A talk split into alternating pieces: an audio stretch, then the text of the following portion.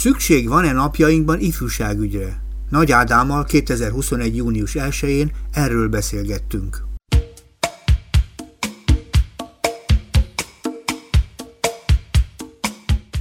Jó estét kívánok, Szabó András vagyok, és sok szeretettel köszöntelek a stúdióban. Jó estét, jó napot, jó estét kívánok, üdvözlöm a kedves hallgatókat. Igen, mert a fényviszonyok már világosak, és az embernek az az érzése ilyenkor, hogy nappal van, de egyébként az órára nézünk, 7 óra van, tehát a műsorunk ezért kezdődött ebben az időben, úgy örülök, hogy eljöttél ide. Köszönöm szépen. Volt, amikor sötétben beszélgettünk, minden évben sötétben kezdtünk el beszélgetni, mert január az sötét, de most már nyár közepe van. Intellektuálisan most is sötétben beszélgetünk.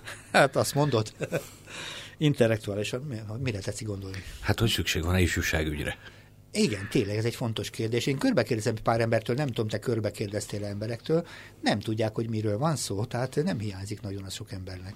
Hát azért, mert nem tudják, miről van szó, attól még le, lehet, hogy sok embernek nem hiányzik, de attól még hiányzik. Igen. E, ugye e, valóban azt mondhatjuk, hogy 2014-15 óta uh-huh. e, ritka ez, mint a rózsaszín holló. Uh-huh E, mert hogy akkor szűnt meg az ifjúság segítő képzés, és hát nyilván ezzel tulajdonképpen a, kihúztuk az utolsó darab széket a szerencsétlen felkötött ember alól Hát jó, de azért még vannak az elemek, mert mondjuk ilyet az ifjúságkutatás most is van, nem túl régen, ugye azt te is mondtad, éppen indul az újabb, a 2000-es, 2020-as ifjúságkutatásnak ugye az adatgyűjtése, nem so adatfelvétele, valami ilyesmiről volt szó, legalábbis úgy emlékszem, a Leventével erről beszélgettünk. Igen, hát elő, először is azért, mert néhány puzzle darab még megvan, attól már a kép nincs meg. Aha. Másodszor meg eh, valóban van ifjúságkutatás, ez kétségtelen, eh, talán a hatodik hullámát vették most fel a Így van, hatodik, igen. adatgazdák, de hát miképp 2016-ban ugye nem vagy csak nagyon sokára hozta nyilvánosságra a kormány, illetve az adatgazda, hát most is attól félünk, hogy mm. ugye e, tavaly volt az adatfelvétel, és még mindig nincsenek publikus számok, és nem nagyon tudunk uh-huh. ifjúságkutatóként megismerkedni azzal, hogy milyen is a fiatalok 2020-as világa, hogy bizony megint abba a csapdába, csatába uh-huh. esünk bele, hogy, hogy többféle ifjúságkutató, ifjúságszociológus csapat eh, másképpen és másképpen értelmezi majd az ifjúságkutatási adatokat. Tegyük rendbe a dolgot, mert azért ha biztos, hogy hallom, amikor valaki ezt a műsort hallgatja, hogy mit beszélünk, mindig mindenki foglalkozik, vannak, mindenki foglalkozik a fiatalokkal, mindenféle feladatok vannak, mindenfajta megnyilvánulások, ugye lásd a, a lakásépítésben is segít mostanában ugye a, a, döntéshozó, és sokféle módon a fiatalok fontosak, ezeket szokták mondogatni, és hogy ez a megközelítés kontra ifjúsági között van-e különbség, és mert a kettő szerintem kell, egymás mellé kéne rakni, hogy foglalkoznak ugyan a fiatalokkal, de nem tudom, hogy ez az-e. Igen, hát két, legalább kétféle értelmezés van, sőt, akár három. Ugye a legszélesebb értelemben ez mondjuk jellemzően a kampányidőszakban Igen. ezt fogjuk tapasztalni, minden a fiatalokról, vagy a fiatalokról is szól, uh-huh. a autópálya építéstől a nyugdíjrendszeren át az egészségügyi ellátásig, hiszen mindegyikben részesek a fiatalok is. Nyugdíjrendszert mondtad, egyébként nyugdíjrendszerben most jelent meg az, hogy például a gyerekvállaláshoz szeretné kötni néhány kezdeményező magát a nyugdíj összegét, tehát azért persze, hogy megjelenik a fiatalok. Bocsánat, csak meg akartam. Nem, nem arról van szó, hogy ebben ne jelennének meg a fiatalok. Természetesen az autópályát is használják a fiatalok, Igen. és e, nyilván so, sok minden mást is, de ugye ezek nem e, abban az európai értelembe vett ifjúságügynek nem részei, amit a ha nagyon egyszerűen akarom megfogalmazni, akkor a, a család és az iskola nagy-nagy szocializációs közegei mellett a szabadidős szocializációs tér mm. e, e, spontaneitásán túlmutatva próbál meg megközelíteni ez a, ez a terület, illetve hát, hogyha az iskolában vagy a családnak szocializációs hiátusai vannak, akkor a, az ifjúsági világ vagy a szabadidős világ próbálja ebben a e, valami fajta pótlólagos szerepet nyújtani.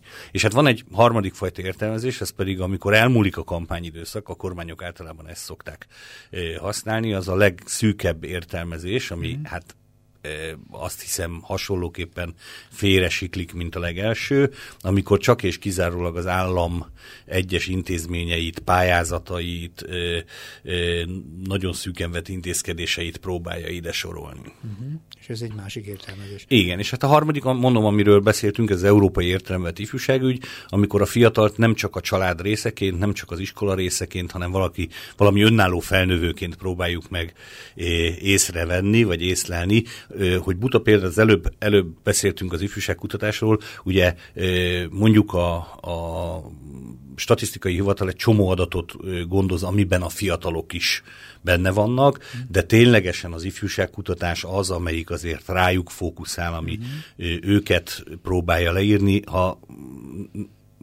tulajdonképpen azt hiszem nem olyan borzasztó, szerencsétlen a hasonlat, a kampányidőszakos ifjúságügy félre siklása és az Európai értelmevet ifjúságügy között. Tehát ami a fiatalokra fókuszál, az ő problémáikat próbálja meg megérteni, és azt is e, ezek közé érti, hogy a fiatal nem csak egy-egy intézményrendszer, vagy egy-egy, vagy a család mondjuknak egy része, hanem egy önálló entitás is, aki hmm. fogja magát a Pimasz disznaja is felnő. Igen, ezek ilyenek. Ezek és egyébként ilyenek. annak idején beszéltünk is arról, hogy az ifjúság ugye egy legfontos eleme az időfaktor.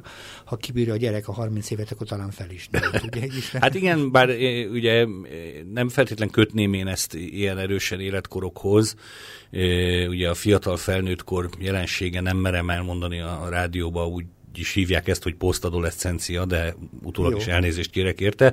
Szóval, hogy annak nem ilyen strikt a határa, de kétség kívül a, a fiatal felnőtt kor után következik a, az a fajta felnőtt kor, amikor már a, az egyén biológiailag is, pszichésen is és társadalmi értelemben is éretté válik. Már rossz nyelvek szerint az nem fejeződött be még a ifjúsági kor. Sok esetben a döntéshozók is lehet látni, hogy mindig gyerekek tudunk maradni, és rengeteg építkezés, vagy rengeteg gesztus ugye a közéletben jól láthatóan egy, egy, egy gyerekkori álom megvalósításáról szól, de hogy... hogy hát ha, ha már gyerekkori álom, ugye itt, itt ez egy nagyon érdekes, hogy mondjam, csak logikai tévedése a, az államaparátusnak, ugye, a e, ifjúságügyök ifjúságügyekért felelős helyettes államtitkárnak, hogy feltétlenül 20 évesnek kell lenni, ugye? Ez, ez, ez, ez. Hát hiszen gondoljuk csak az, a, arra, hogy a nem tudom, az egészségügyért felelős államtitkárminiszternek sem kell krónikus betegnek lennie, a e, nyugdíjügyekért felelősnek sem kell feltétlen nyugdíjasnak lennie, és hát gondoljunk csak a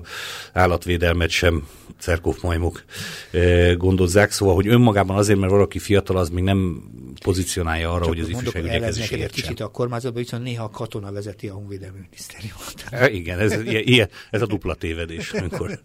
igen, csak ugye annak idején veled beszélgettünk ifjúsággyűről még ilyen szakmailag, és akkor ugye arról beszéltél, hogy sokféle szempontból be kell ágyazódnia. Ugye akkor nevezünk ügyről, hogyha ebben az értelme valamilyen szervesül a hétköznapi tetszik, intézményrendszerben, a különböző képzésekben, és egyáltalán a társadalom működésében szervesül, mint önálló entitás, és ilyen módon valamilyen módon hozzá tud járulni egy olyan fajta folyamathoz, ami a felnőtté válást erősíti, támogatja, és így tovább. Kicsit hozok bele egy szakmai elemet is ebbe a dologba.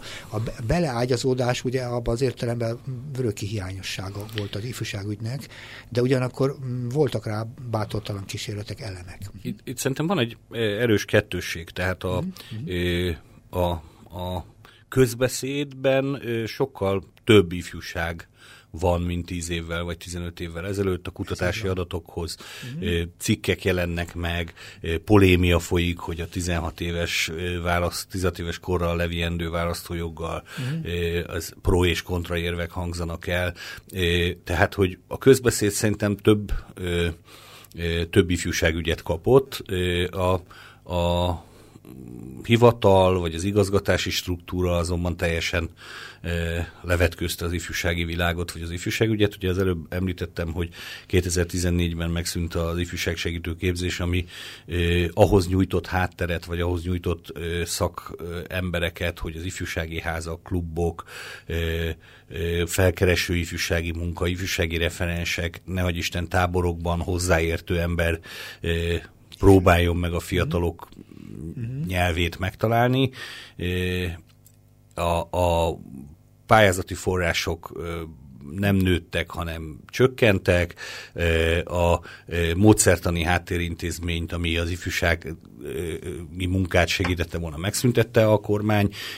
Tessék csak arra gondolni, hogy mennyi és mennyi ilyen módszertani anyagra lett volna szükség tavaly ilyenkor, ugye, amikor uh-huh. be voltunk zárva, és a, a, a sok-sok ifjúsági klub, amelyik eddig e, iskolaidő után kinyitott és várta a fiatalokat, és próbálta megtalálni őket, utcán itt ott a, a, amott, azok most egy teljesen új működésmódra kellett, hogy átálljanak, és miután nem volt egyébként ilyenfajta segítségük gyakorlatilag semmi, ezért aztán mindegyik önállósította magát, és több-kevesebb sikerrel próbálta megszólítani a, a fiatalokat, de míg az utcán megtalálhatók a leg szerencsétlenebbek is, vagy legnehezebb sorsúak is, addig ugye online már korán sem biztos, hogy így elérhetők.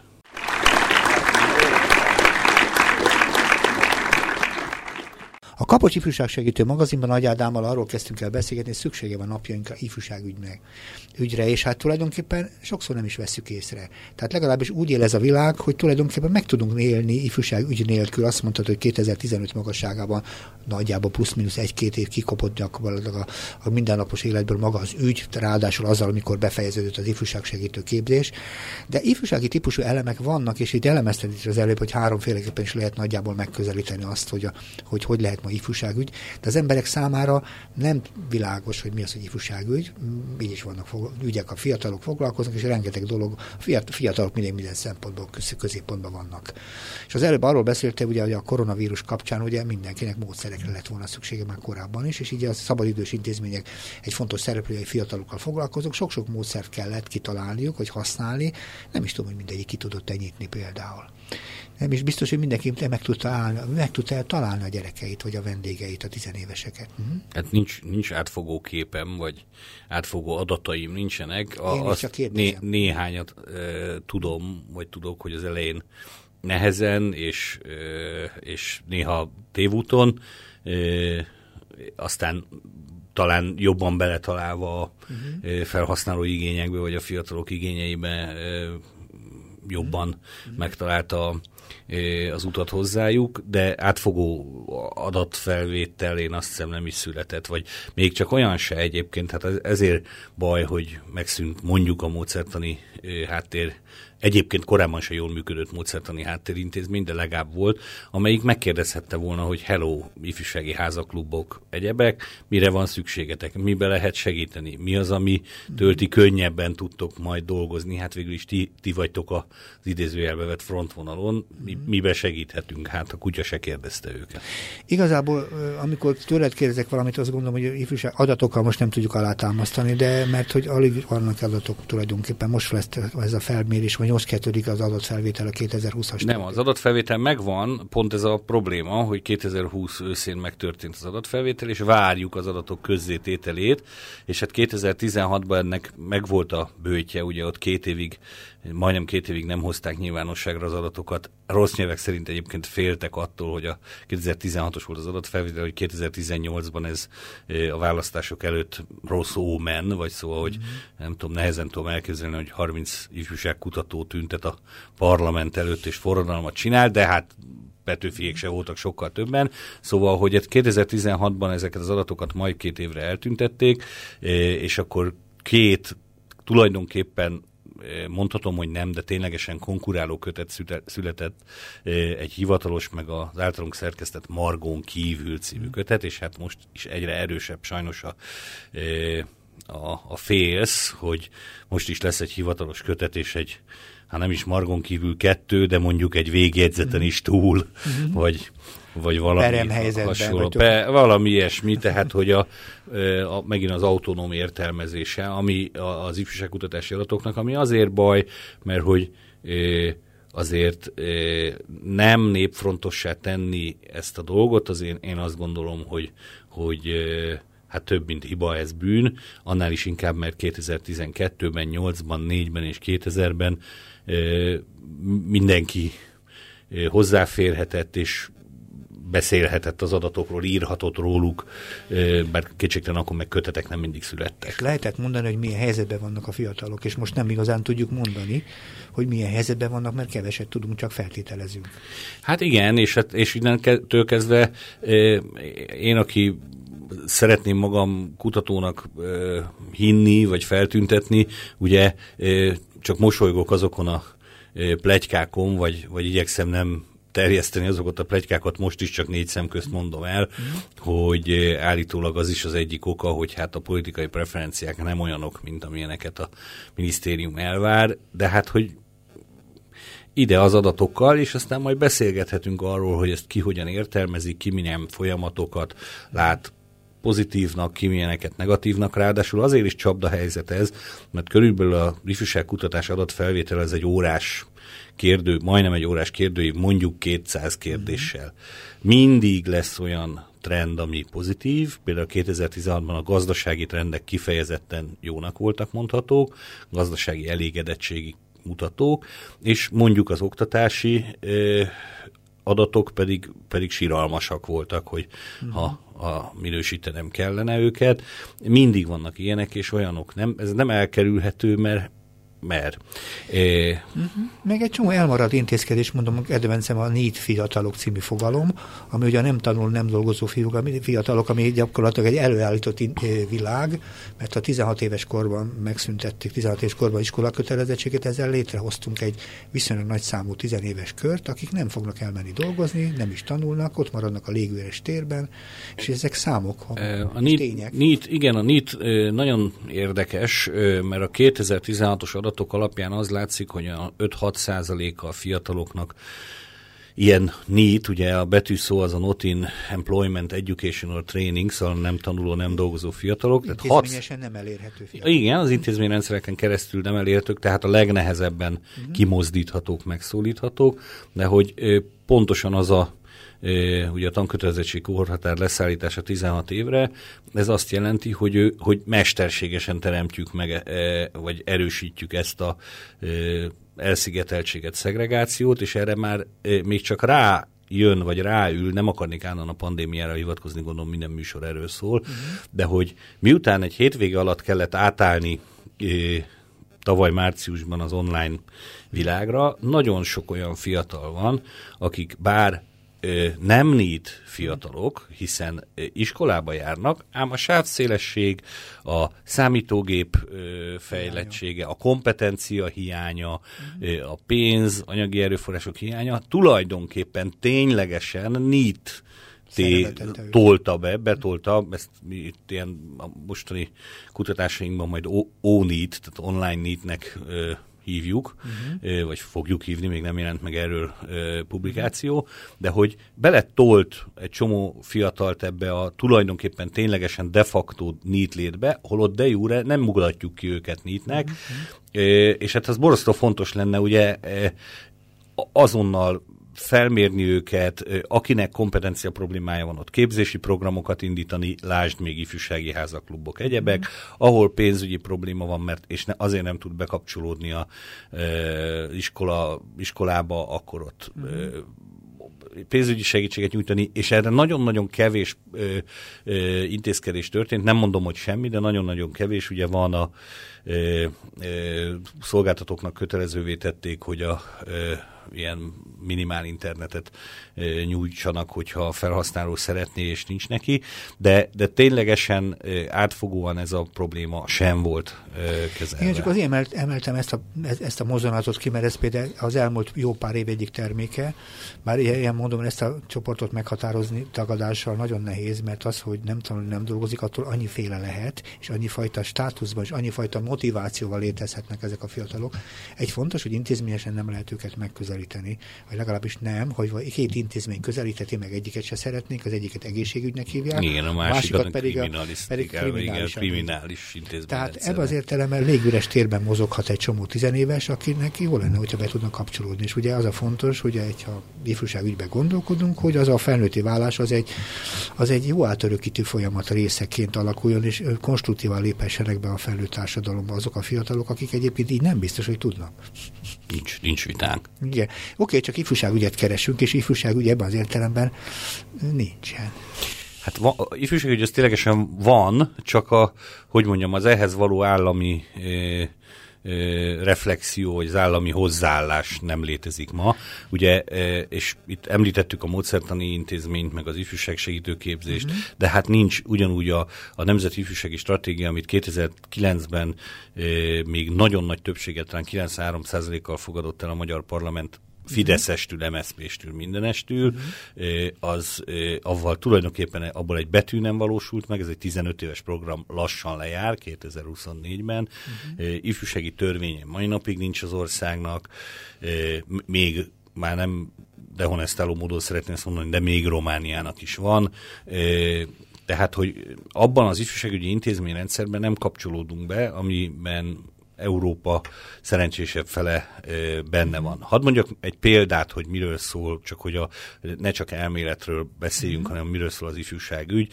Dresdában például minden kerületben, vagy szóval milyen elkülönülő mikrorégióban van egy-egy ifjúsági klub, a belvárosban ez könyvtár, a külvárosban ez egy ifjúsági ház, ahol Csocsótól a, akármeddig a mellette lévő Gördeszkaj, ez két parkig van, a bevándorlók, volt szovjet laktanyából átalakított bevándorló lakóhelyre a diakónus busz megy, hetente kétszer megtanítani a helyieket az idényzöldségekből főzni, hogy ne csak junk foodot tegyenek, és közben az animátorok játszanak a gyerekekkel, uh-huh. röplabdát, meg focit, szóval, hogy a helyi igényekhez alkalmazkodó uh-huh. az a fajta tevékenység egyébként, amit iskola mellett, helyett, után, ki uh-huh. mikor szünidőben, hétvégén, stb.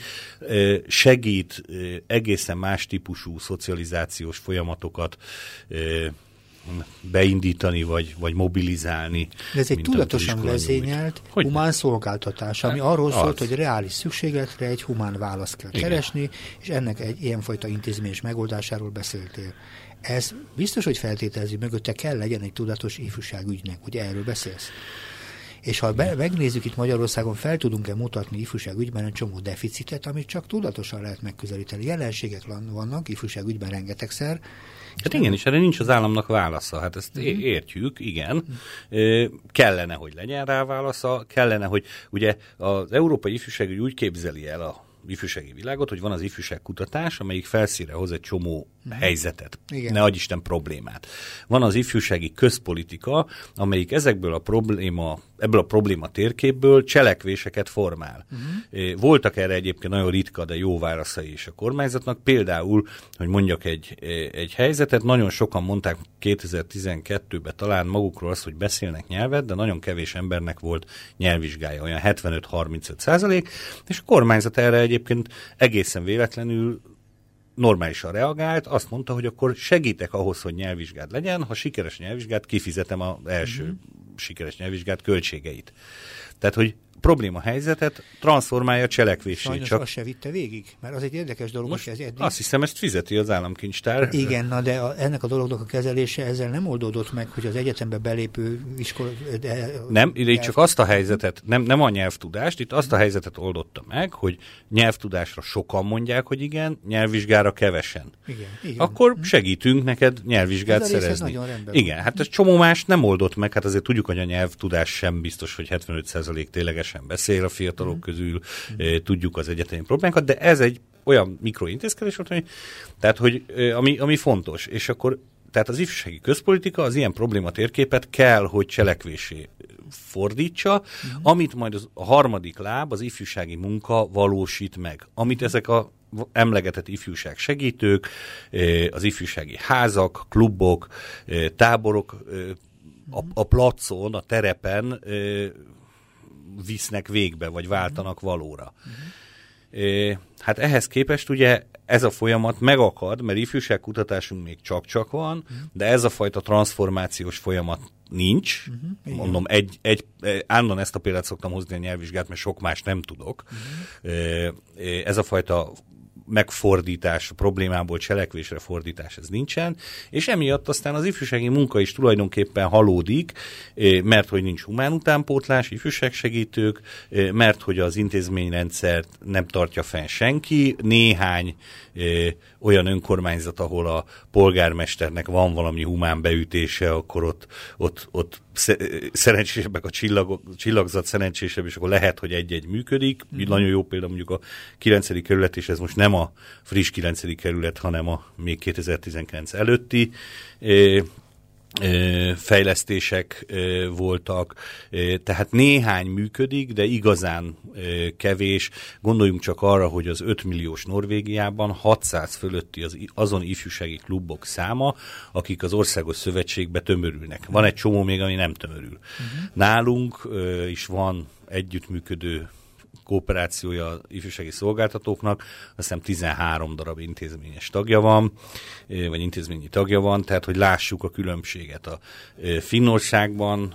3000, ugyancsak 5 milliós, 3200 fizet, államilag fizetett ifjúságsegítő van, az éves hát nem közgyűlés ez, de mondjuk az éves találkozójukra jellemzően az ifjúságügyekért felelős miniszter megy el, mm. aki bizony hallgat meg, nem mindig nagyon kedves, vagy nagyon alákérdező kérdéseket, és a többi, és a többi, és a többi. Dresdáról mondtam például, Barcelonában egymást érik a, az ifjúsági klubok, Hmm. Szóval, hogy, hogy tehát ez egy létező valami, nem, mert hogy nagyon absztrakt dologról beszélünk, de ez az abstrakció csak nálunk ennyire távoli a valóságtól, egy csomó helyen ténylegesen működik.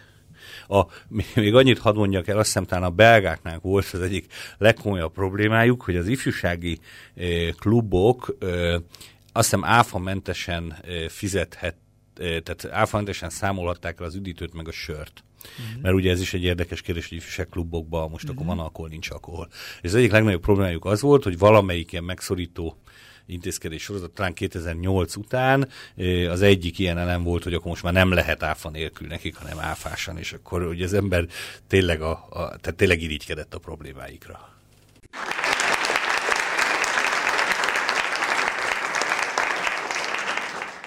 A Kapos Ifjúság Segítő Magazinban Nagy Ádámmal arról kezdtünk el beszélgetni, szüksége van a napjainkban ifjúságügyre, és sok, sok ifjúsággal kapcsolatos elemet és történetet elevenítettünk föl.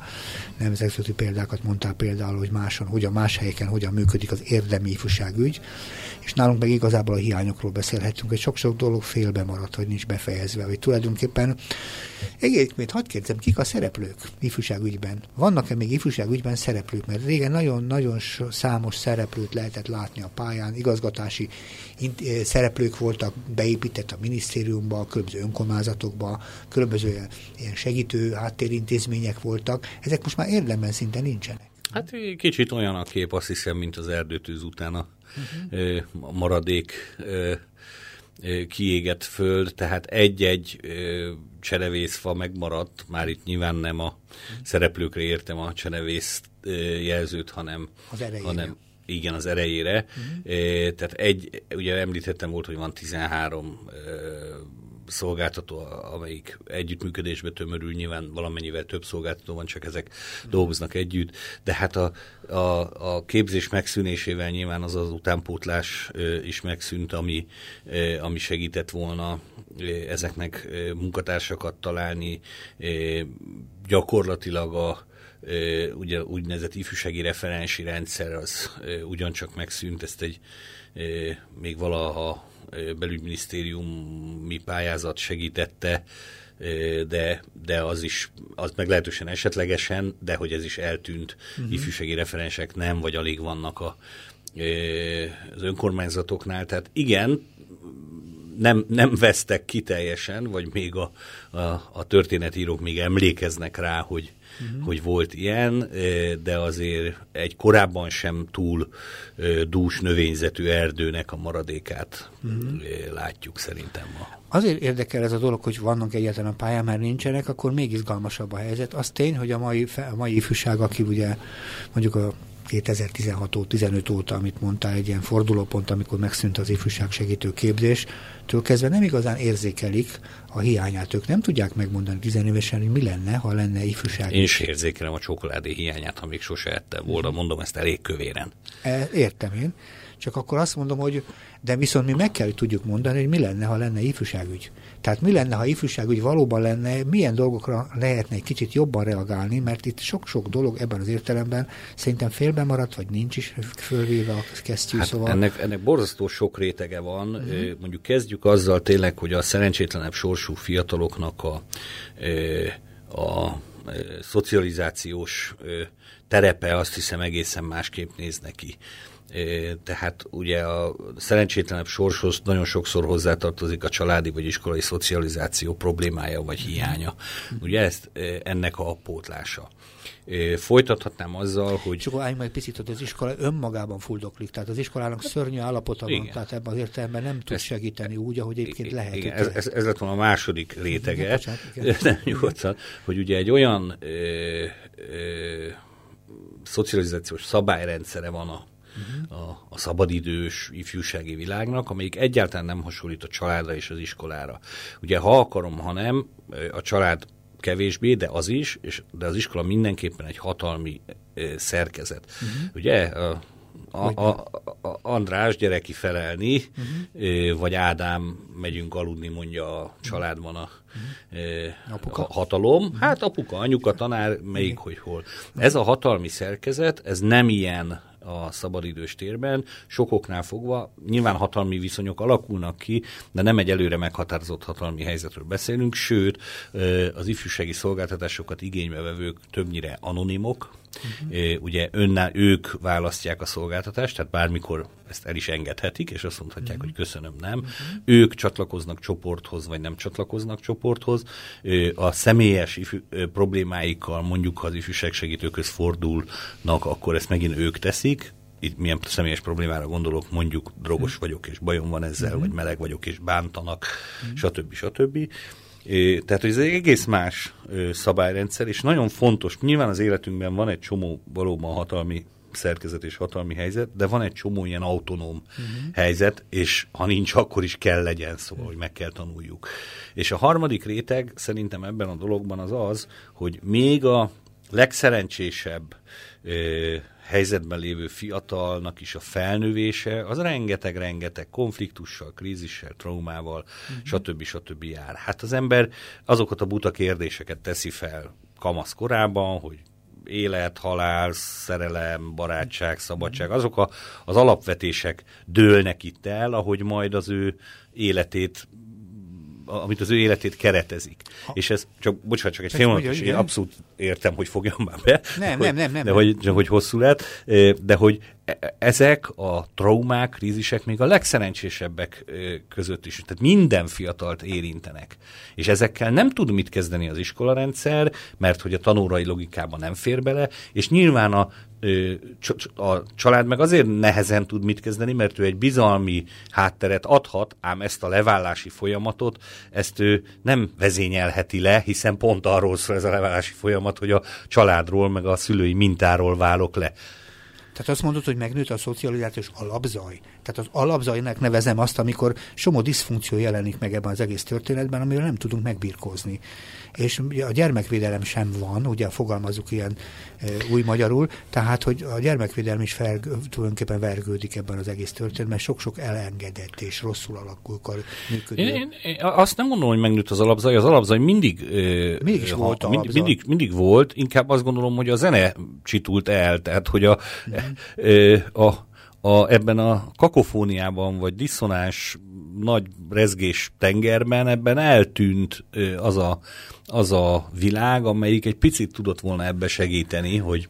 Na, hogy csak azért mondtam, hogy nőhetett, mert én sokszor azt érzékelem, hogy erőszakról beszélnek, ifjúságon belül létező különböző bullyingokról és mindenfajta Igen. olyan történetekről, amit nagyon nehezen tud értelmezni vagy megközelíteni, bármilyen intézményről beszélek, iskoláról, gyermekvédelem, tehát megnőtt a, a kriminalizálódás veszélye, nem önmagában a bekövetkezés. Igen, szerintem nem a bullying nőtt meg, hát hál' Istennek most már beszélünk róla, tehát ez nem a, az alapzaj növekedése szerintem, az alapzaj az volt, most már kezdjük kimondani, hogy ez, ez egy zaj, de az kétségkívül ö, ö, eltűnőben van, vagy alig-alig hallatszik az a fajta összhangzat, amelyik ezen segíthetne, uh-huh. amelyik, ö, amelyik menekülőutat biztosítana a bullying helyzetből, amelyik segítene ezeket az előbb említett ö, kríziseket, traumákat megélni, túlélni, átélni, amelyik a, ö, a, a családi és iskolai szocializáció mellé egy harmadik. Ilyen szocializációs közeget állítana, ami nagyon szépen rajzolódik egyébként ki, hogy most nem menjünk bele az elméletébe, de hogy miért ez a három, és mm. honnantól van velünk család és iskola, és ez a szabadidő, mint közeg, de hogy ez mellé egy ilyen harmadikat állít, aminek egészen más szabályai vannak, mint az iskolának, aminek meg egész más szabályai vannak, mint a családnak. Most a bullyingot szeretném lefordítani a hallgatóknak, ja. fenyegetettségben élés, fenyegetettség megteremtés és a fenyegetettség kialakítása. A bullying egy ilyen fenyegetettség állapotot jelent, mindenfajta erőszakkal, vagy erőszaknak a kísérletével írható lehet. És igen, és szerintem, hogy a társam kutatóknak is adjunk egyet, tehát hogy a szellemi maszturbációnak a e, nagyon szép példája, hogy ez bullyingnak a többek között az iskolába hívjuk, de mondjuk a munkahelyen már nem így hívjuk, hanem ugye mobbingnak, mert Érdemel. csak. Igen. Mert ugyanazt, csak hívjuk másképp. Igen. Így van. De visszatalálva, hogy az a kérdés, ugye rengetegszer beszéltünk mindenféle az ifjúság helyzetéről, meg az intézményekről, de van-e az ifjúságügynek olyan funkciója, ami arról szól, hogy megkérdezzük a fiatalokat? Állunk-e velük szóba? Nekem mindig az az érzésem, az elmúlt jó pár év egyik nagy, nagy élménye, én sok tizenévesen beszélgettem, hogy nem figyelnek rájuk. Tehát van véleményük időnként, most, most már azt sem mondják, meg kinek, meg ki az, aki bennünket megkérdez. Szóval találkozom fiatalokkal, aki egyszerűen hiányolja, hogy megkérdezik őket. Ha emlékeznek a kedves hallgatók erre a háromszögre, tehát ifjúságkutatási, ifjúsági, közpolitikai és ifjúsági munka, akkor bizony mind a háromnak van. Mert ugye az ifjúságkutatás eleve a fiatalokat kérdezi meg, Igen. és arról is megkérdezi egyébként őket, ez szerintem egy jó eleme az ifjúságkutatásnak, hogy mit gondol, mik a legnagyobb problémáim a fiataloknak. Uh-huh. És ebből ugye egy elég szép probléma térkép és egy probléma rangsor Igen. állítható fel, sőt, még a ifjúságkutatók ugye azzal is szoktak szórakozni, hogy akkor a korra, nemre, eh, lakhelyre, stb. Eh, próbálják meg szűkíteni azt, hogy hol, melyik, vagy kinek, kiknek milyen típusú problémái vannak. Tehát az ifjúságkutatás az foglalkozik ezzel. Elvileg az ifjúsági közpolitika is foglalkozna ezzel, sokféle párbeszéd lehetősége van, kétség kívül nehéz. Most, ma, nem ma, nem most, hanem elvi lehetősége van. Tehát ha lenne ifjúság, akkor, akkor lenne lehetne őkkel velük beszélni. Igen. Ugye kétség kívül nehéz egy másfél-két milliós tömeget megkérdezni, hogy és akkor ti mit gondoltok, de hát erre vannak azért technikák, úgyhogy az egyiket ugye a struktúrált párbeszéd, tehát az ifjúsági eh, szervezeteken, képviseleteken eh, keresztüli eh, véleménynyilvánítás. Le, ugye ma már az elektronikus formák ugyancsak adottak, tehát hogy uh-huh. tényleg a könnyű megszólítani a fiatalokat, mondjanak adott kérdésekről véleményt, és hát az ifjúsági munkának meg végképp van ilyen feladata, hiszen az ifjúsági munka meg egy personális, egy személyes viszony, tehát ott a folyamatos visszajelzésre van szükség, és a, nyilván mind a háromnak más és más uh-huh. előnye és más és más hátránya van. Teszem azt az ifjúsági munkára, nyilván nem mondhatjuk azt kutatási szempontból, hogy ez egy reprezentatív minta, ugyanakkor egy nagyon élő, és a sokszor nem csak a adott helyzetre, de a miértekre is rákérdezni tudó uh-huh. ö, szituáció, amire meg az ifjúságkutatás tud nehezebben, már hogy ez a kvantitatív ö, százalékos ifjúságkutatás nehezebben ö, válaszolni. Érdekes, hogy mondod, és egyfolytában az kavarog a fejembe, hogy a párbeszéd, a szóbálás a fiatalokkal, az mennyire hiányzik, ez most már nagyon régen. Nyilván a mai, tehát hogy nem, én, bocsánat, ha csak egyértelmű legyen, én nem a mai közállapotokról beszéltem, hanem a... Én meg azért is élezem most ezt ki, azt mondom, hogy ha lenne ifjúság, ugye akkor lehetne párbeszédet indítani. Sőt, az a helyzet, hogy nagyon izgalmas ifjúsági kezdeményezéseket is lehetne erősíteni. Én látok, és az elmúlt időben volt rám mód, hogy néha beszélgettünk is egy-egy ilyen nagyon kisebb kezdeményezés, amikor arról szólt, hogy egy helyi, helyi problémára a fiatalok érdemi válaszokat tudtak kialakítani, de ez lóg a levegőben akkor, hogyha egyébként nem épül be egy, egy igazából izgalmas társadalompolitikai hát, magatartásban. Hogyne itt, itt két szinten is ö, beszélhetünk, hogy az egyik az, hogy a a, az állam vagy a kormányzat nem hozott létre, utoljára talán 98-ban volt olyan legitim uh-huh. civil kormányzati párbeszéd, amelyiknek valóban volt értelme, hogy egyszerűen fogalmazzak, tehát ahol a ifjúsági civil szervezetek, mint információ beszállítók, mint véleményezők tudtak uh-huh. tematizálni, nyomást gyakorolni, elvárásokat megfogalmazni a kormányjal szemben. Ez az országos szint. De van ennek egy helyi szintje is, amelyik egyfelől fontos azért, hogy legyen egy ilyen uh-huh. párbeszéd struktúra, akár egy kerekasztal, akár egy ifjúsági önkormányzat, ahol a fiatalok választhatnak, de ez nem csak önmagában a konkrét ügyek miatt fontos, hanem a demokrácia tanulásnak ez egy borzasztó fontos terepe. Mm. Mit ér, mit nem ér? Meddig tart a véleménynyilvánítás szabadsága, ahol van, a, a, ami azon túlmutat? Tehát, hogy, hogy nem, nem mondom azt, hogy mindenhol a ifjúsági önkormányzatot kell alakítani, de hogy mindenhol szükség van minden egyes önkormányzatnál olyan párbeszédrendszerre, uh-huh.